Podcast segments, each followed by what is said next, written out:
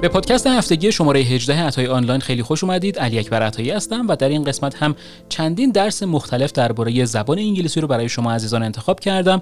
با من همراه باشید این درس ها رو بشنوید و انشالله بتونن که به شما کمک کنن که سطح زبانی خودتون رو چه در مکالمه چه در درک زبانی بالاتر ببرید.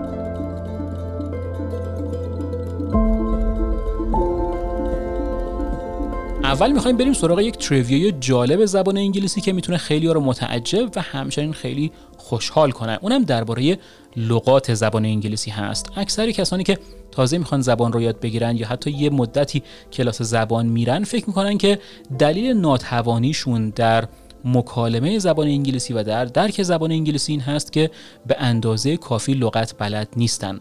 و فکر می‌کنن که ضعف من ضعف لغتی هست در حالی که در 90 درصد از اوقات اینطور نیست و ضعف ساختاری هست که باعث میشه که زبان آموز نتونه که اونطوری که باید مکالمه انگلیسی انجام بده و اونطوری که باید نتونه که درک خوبی از زبان انگلیسی داشته باشه. یعنی فاکتورهایی مثل ساختارها گرامرها، تلفظها نقش بیشتری رو دارن در عدم پیشرفت شما در زبان انگلیسی تا لغتها. یعنی لغت به عنوان یک ابزار استفاده میشه و دونستنش ضروری هست. یعنی بدون یک ابزار ما نمی‌تونیم که کاری رو انجام بدیم یا نمی‌تونیم به اون سادگی کار رو انجام بدیم. اما اصل قضیه مهارت هست. مهارت در جمله سازی. مهارت در درست تلفظ کردن. اینا خیلی مهمتر هستن. ولی خیلی به اینا توجه نمی‌کنن و صرفا به لغت توجه می‌کنن. اما اینجا این تریویای جالب رو می‌خوام بهتون بگم. 90% of English text consists of just 1000 words. یعنی 90 درصد از انگلیسی یعنی متنهای انگلیسی فقط شامل هزار تا کلمه هستن. یعنی در واقع ما از هزار تا کلمه می‌تونیم استفاده کنیم تا 90 درصد انگلیسی رو بتونیم که برسونیم. و این هم تایید بر ادعایی که من دارم یعنی شما نیازی به لغت ندارید. حداقل اگر هزار تا لغت رو بلد باشید دیگه کارتون راه افتاده و می‌تونید اکثر منظور خودتون رو برسونید. ولی چرا نمی‌تونید این کار رو انجام بدید؟ به خاطر ضعف شما در جمله سازی هست و ضعف در جمله سازی از ضعف در گرامر و ساختار میاد. دقیقا اون کاری که ما داریم در مدرسه مجازی عطای آنلاین به بچه ها آموزش میدیم که یاد بگیرن که به لغت دیگه توجه نکنن. و یاد بگیرن که چطور تفکر خودشون رو از فارسی برگردونن به انگلیسی. چون شما الان چیکار می‌کنید؟ شما الان از فارسی ترجمه می‌کنید به انگلیسی و نیاز به چی دارید؟ نیاز به لغت دارید. اما آیا اون لغات رو بلدید؟ خیر پس نمی‌تونید منظور رو برسونید. کاری که ما در مدرسه مجازی عطای آنلاین انجام میدیم این هست که کمک می‌کنیم که شما تفکر فارسی رو حذف کنید. وقتی تفکر فارسی حذف بشه نیاز به لغت شما هم حذف میشه. بجاش چی می‌ذاریم؟ ساختارها. های درست و موقعیت یابی درست تحلیل موقعیت درست.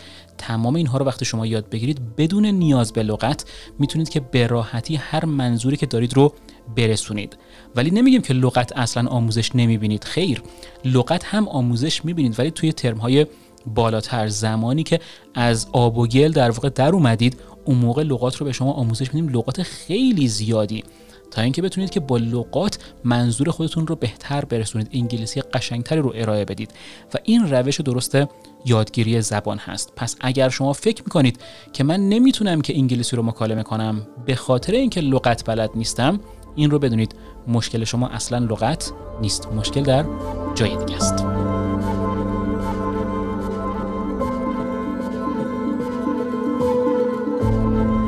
خب حالا بریم سراغ یک سری لغت. درس اول رو درس لغت براتون در نظر گرفتم. لغات متفاوتی که خیلی ممکنه اونها رو بلد نباشن و یادگیری اونها فوق العاده ضروری هست. اولین کلمه ای که می‌خوایم که امروز یاد بگیریم کلمه sleep هست. sleep رو شما می‌دونید که به معنای خوابیدن هست. اما خیلی ها فکر می‌کنن که sleep رو در هر جایی و در هر موقعیتی می‌تونن که استفاده کنن و این کاملا غلط هست. sleep کلی ترین کلمه برای خواب هست و معمولا sleep رو برای شبها استفاده می‌کنیم. یعنی اگر در طول روز باشه دیگه از کلمه sleep استفاده نمی کنیم این یه نکته. نکته بعدی درباره تلفظش هست. خیلی رو شنیدم که میگن اسلیپ یعنی اولش رو یه ا می‌ذارن میگن اسلیپ. در حالی که این کاملا غلطه و اولش ا نداره یعنی با صدای سه شروع میشه. Sleep. اینجوری با تلفظ کنید. Sleep. I'm sleeping ببینید sleeping نمیگیم ما. I'm sleeping یعنی با صدای سه همیشه باید شروع بشه. خب حالا نکته چیه؟ نکته اینه که اگر ما در طول روز بخوایم که بخوابیم معمولا از فعل take a nap استفاده می‌کنیم یا حتی از nap به عنوان فعل استفاده می‌کنیم. پس خوابیدن کوتاه مثلا در حد ده دقیقه یه رو نیم ساعت اینو نمیگیم sleep اینو میگیم take a nap. مثلا می‌تونم بگم که I always take a short nap یا I always take a nap in the afternoon. یعنی که همیشه بعد از ظهر یه چرت می‌زنم. یه کلمه دیگه هم داریم کلمه does off. داز آف رو زمانی استفاده می‌کنیم که خوابمون می‌بره زمانی که نباید خوابمون ببره. مثلا سر کلاس نشستیم و داریم درس گوش میدیم یهو خوابمون می‌بره خسته ایم. اون موقع میگیم I dozed off یعنی که خوابم برد. اینجا نمیگیم sleep چون شما سر کلاس نمی‌گیرید بخوابید یا چرت نمی‌خواید بزنید. اونجا خوابتون می‌بره در حالی که نباید خوابتون ببره. پس در اینجا از فعل doze off استفاده می‌کنیم. حالا که درباره خوابمون بردن صحبت کردیم درباره خود کلمه sleep یه بار دیگه برگردیم و دربارش صحبت کنیم. خود کلمه sleep به معنی خوابیدنه. به معنی خواب رفتن نیست. یعنی مثلا اگر من ساعت ده خوابم ببره میگم I fell asleep. ببینید اینجا sleep نیست اینجا asleep اولش یه A داره. I fell asleep. یعنی خوابم برد. I slept. یعنی خوابیدم. نه که خوابم برد. یعنی اون لحظه ای که از حالت بیداری به حالت خواب میریم اونجا از فعل fall asleep باید استفاده کنیم. پس به این چهار تا کلمه ای که الان بهتون گفتم توجه کنید. Sleep یعنی خوابیدن کلی ترین هست. Take a nap یعنی اینکه خیلی کوتاه بخوابیم. معمولا در طول روز doze off رو زمانی استفاده می کنیم که خوابمون ببره. زمانی که نباید خوابمون ببره یا در جایی هستیم که نباید خوابمون ببره و fall asleep به معنای خواب رفتن.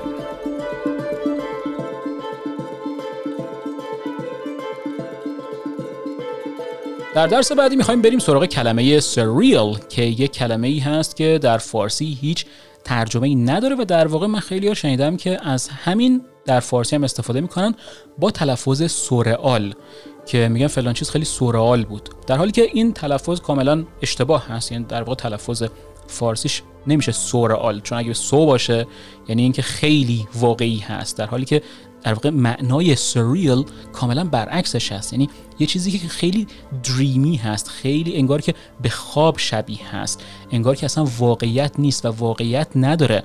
این رو میگیم ما سریل مثلا فرض کنید یه مسافرتی رفتیم به جنگل های آمازون. اون موقعیت انگار که ما توی خواب هستیم انگار توی رویا هستیم. پس میگیم که that trip was so surreal. پس تلفظش نگاه کنید سوریال سورئال نباید این تلفظ بشه. چون بعضی این رو توی فارسی سورئال شنیدن و توی انگلیسی هم که میاد فکر کنه که همونطور تلفظ میشه که کاملا اشتباه هست. پس این موقعیت واقعی نیست. در واقع انگار که خیالیه انگار که غیر واقعی انگار که اصلا توی واقعیت نمی‌تونه وجود داشته باشه. و ما خیلی متعجب هستیم خیلی overwhelmed هستیم از این موقعیت که می‌تونیم از همچین کلمه ای استفاده کنیم. حالا مثلا می‌تونه یه مسافرت باشه می‌تونه یه مهمونی باشه می‌تونه عروسی باشه می‌تونه مثلا بچه دار شدن باشه می‌تونه مثلا یه دور همی باشه با دوستانی که بعد از 10 سال 15 سال 20 سال همدیگه رو می‌بینید. این موقعیت ها این تجربیات می‌تونن که سریل باشن.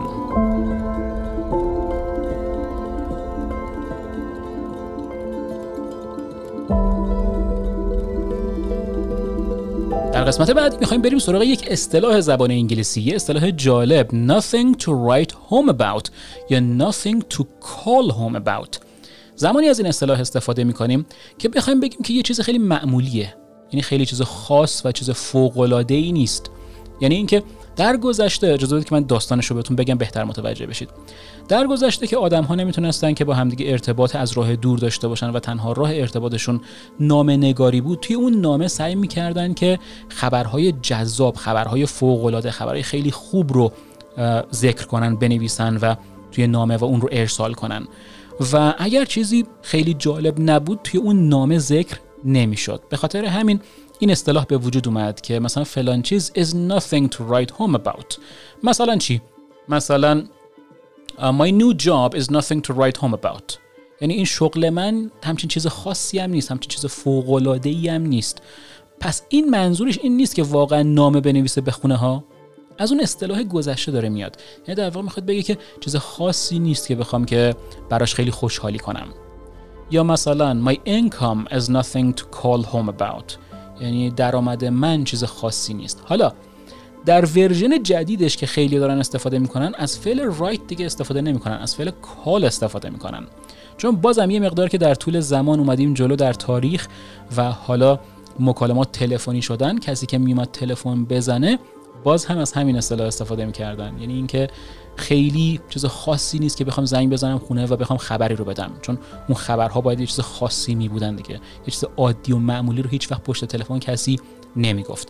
پس از این به بعد ما می‌تونیم که هم از nothing to write home about استفاده کنیم هم از nothing to call home about استفاده کنیم و هر دوی اینها یعنی یه چیزی خیلی خاص نیستن یه چیز خیلی معمولیه و نیازی نمی‌بینیم که بخوایم دربارش حرفی بزنیم یا دربارش خوشحال باشیم یا دربارش بخوایم که با کسی صحبت کنیم یا سورپرایز باشیم دربارش یا هر چیز دیگه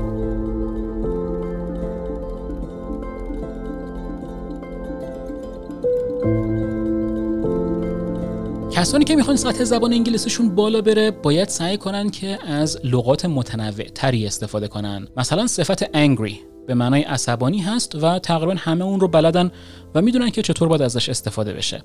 اما کلمات دیگه هم وجود دارن که خود انگلیسی زبان ها ترجیح میدن که ازشون استفاده کنن. مثلا استفاده کردن از کلمه مثل مد. مد رو شما به عنوان مجنون می‌دونید در حالی که این معنا اصلا معمولا استفاده نمیشه یا به معنای دیوانه معمولا استفاده نمیشه. مد رو زمانی استفاده می‌کنیم که یه نفر عصبانی باشه. مثلا I was mad. I was mad at him. یعنی از دستش عصبانی بودم. ولی این عصبانیت خیلی زیادم نیست. اگر عصبانیت خیلی زیاد باشه میایم از صفت furious استفاده می‌کنیم. مثلا I was furious. یعنی اینکه حسابی عصبانی بودم. همچنین به جای صفت ها می‌تونیم که از یه فعل استفاده کنیم. مثلا من می‌تونم بگم I snapped. I snapped at my students. یعنی اینکه از دست دانشجوی خودم عصبانی شدم. پس snap به معنی عصبانی شدن هست و یه فعل که می‌تونیم که اینجوری استفاده کنیم. حالا که دو تا صفت گفتیم یه دونه هم فعل گفتیم اجازه بدید یه اصطلاح هم بهتون بگم. اونم اصطلاح it هست. اینم خیلی زیاد استفاده میشه که بخوایم بگیم که کنترل خودم رو از شدت عصبانیت از دست دادم. اون موقع میگم I lost it. مثلا I lost it when he called me fat. یعنی وقتی متوجه شدم که من رو فت خطاب کرده یا گفته که مثلا فلانی چاقه من کنترل خودم رو از دست دادم و عصبانی شدم. پس از این به بعد به جای گفتن angry سعی کنید که از mad, furious, snap یا lose استفاده کنید.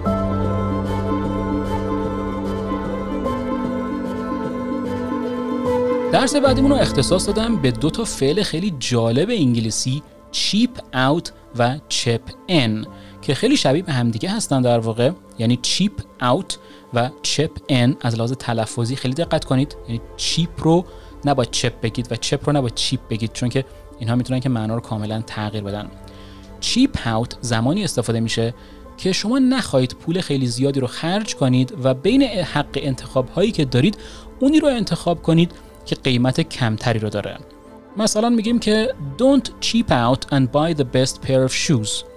یعنی یه نفر می‌خواد که یه کفش بخره من میگم don't cheap out. یعنی چی؟ یعنی اونی که ارزونه رو نخر. اونی که گرونه رو بخر. یا اونی که قیمتش بالاتره رو بخر. شاید حتی گرونم نباشه. پس میگم چیپ اوت یعنی که اون ارزونه رو نخر. چرا؟ چون که به نظر من کفش خیلی مهمه و باید یه دونه خوبش رو بخریم. پس چیپ اوت رو زمانی استفاده کنید که خودتون یا یه نفر دیگه نمی‌خواد پول زیادی رو خرج کنه و حق انتخاب ارزون تر رو انتخاب می‌کنه. حالا از چپن کجا استفاده می‌کنیم؟ چپ ان هم مرتبط به پول هست اما با معنای کاملا متفاوت. چپ ان رو زمانی استفاده می‌کنیم که بخوایم یه کمک مالی خیلی کمی انجام بدیم برای اینکه یه کاری رو به صورت گروهی بتونیم انجام بدیم. مثلا می‌خوایم برای یه نفر کادو بخریم. پس میگیم we chipped in to buy my brother a backpack. یعنی هممون یه مقدار پول گذاشتیم تا اینکه براش یه کوله پشتی بخریم. Backpack میشه کوله پشتی. پس اینجا دارم از کلمه چپن استفاده می‌کنم برای اینکه نشون بدم که ما پول گذاشتیم روی همدیگه پس این پول گذاشتن روی همدیگه رو میگیم چپ ان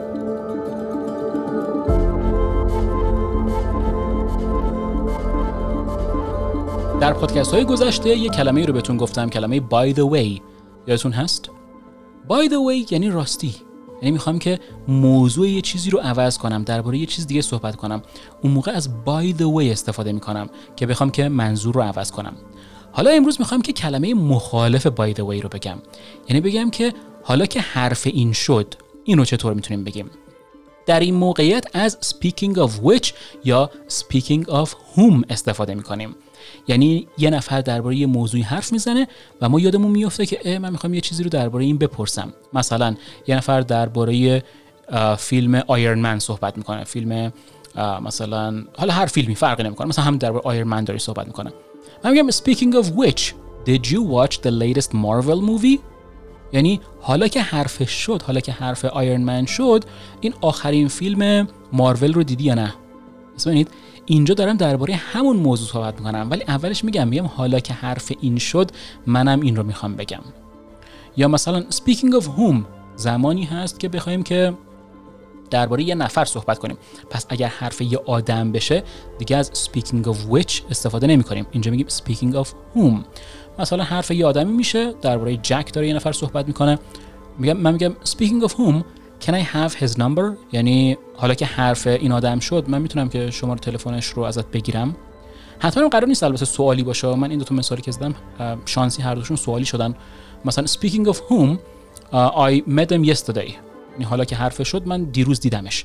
پس از speaking of which و speaking of whom زمانی استفاده کنید که بخواید که ادامه یه موضوعی رو بگید و دربارش بیشتر بخواید که حرف بزنید.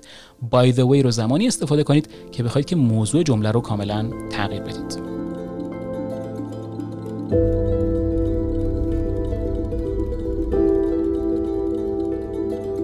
و قبل از به پایان رسوندن این پادکست بریم سراغ کوتیشن جالبی که برای امروز برای شما انتخاب کردم. اونم این هست. Never stand big in for that which you have the power to earn. یه بار دیگه میگم. Never stand begging for that which you have the power to earn. Stand begging یعنی گدایی نکنید. never stand begging یعنی هیچ وقت گدایی نکنید اون چیزی رو که خودتون می‌تونید که به دست بیارید. بگ در واقع نه تنها به معنای گدایی کردن بلکه به معنای التماس کردن و درخواست عاجزانه چیزی هست. میگه که اگر شما قدرت به دست آوردن چیزی رو خودتون دارید earn یعنی خودتون به دست بیارید یعنی کار کنید یعنی عمل کنید و چیزی رو به دست بیارید. ولی بگ زمانی که شما عمل نکنید زمانی که شما فقط درخواست کنید که یه چیزی به شما داده بشه. پس میگه که اگر شما قدرت به دست آوردن هر چیزی رو دارید چرا باید وایستید و از کسی یا از هر چیزی اون رو درخواست کنید؟ وقتی خودمون می‌تونیم که کار کنیم زحمت بکشیم و عمل کنیم به چیزی چرا باید از کسی بخوایم که اون رو به ما بده؟ خیلی مهم هست یعنی اولین چیزی که در موفقیت آدم ها نقش داره همین هست. یعنی دونستن این که من از کسی نمی‌خوام که کمک بگیرم. از کسی نمی‌خوام که درخواستی رو داشته باشم. چه برسه به التماس کردن؟ Ask request به معنی درخواسته. Beg به معنی التماسه. پس حتی من نمی‌خوام از کسی درخواستی رو داشته باشم چه برسه به اینکه التماس کنم. چرا؟ چون خودم قدرت این رو دارم که اون چیز رو به دست بیارم. جمله فوق العاده قوی هست. یه بار دیگه میگم. Never stand begging for that which you have the power to earn.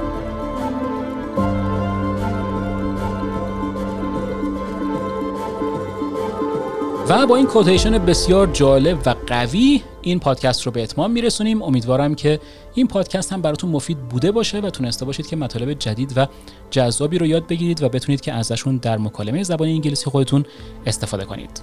بازم تاکید می‌کنم برای کسانی که دوست دارن که این درس ها رو به صورت روزانه دریافت کنن می‌تونن که وارد کانال یوتیوب عطای آنلاین بشن.